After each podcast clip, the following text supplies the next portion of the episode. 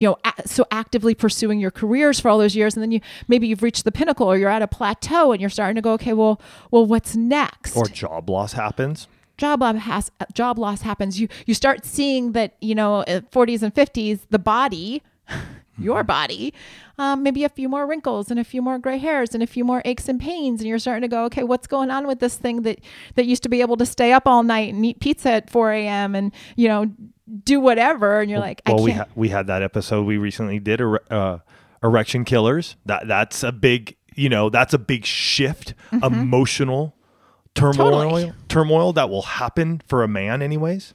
Well, and uh, you know, as I was thinking about this, I'm like, oh my gosh, I'm kind of getting to that point where I'm at an age that I used to think was going to be old. Well, yeah, well, and, and even for the for women, menopause. Yeah. In that time period, so there's th- that again, an emotional turmoil coming upon you. And you know, for some of you, depending on what age you were when you got married, again, like Tony and I got married, we were 22 and 23. We are approaching our 25th wedding anniversary, and you, you know, there are a lot of people who have been married for decades. And there's that whole like identity thing of going, we have been married for a really, really long time to the same person, long time, and, and you get it to this place Yeah. where you're Yeah.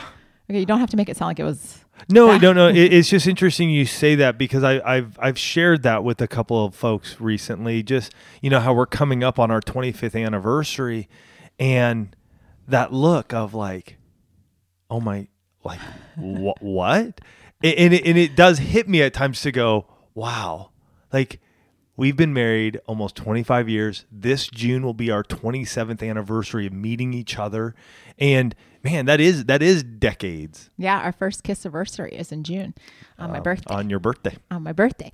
And, and you know, you get into that place where you're like, you can wake up one day or on many days and you look at yourself in the mirror and you're like, what the heck?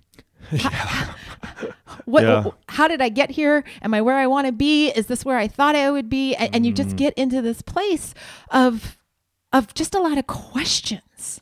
And, and it's not uncommon. And, you know, it turns out that just under 50%, the exact number was 48% of you said that either you or your spouse has experienced a midlife crisis when we recently asked on Instagram. And, and that could be like, I have no idea. We don't ask how old you are. So I don't know if you're outside those age ranges or what it is. But, but roughly 50% of those in the one family have said that. And, and which tells me we need to be talking about this Yeah. because whether you're the one struggling with that transition in identity and all the emotional aspects of or it's your spouse these things have an impact on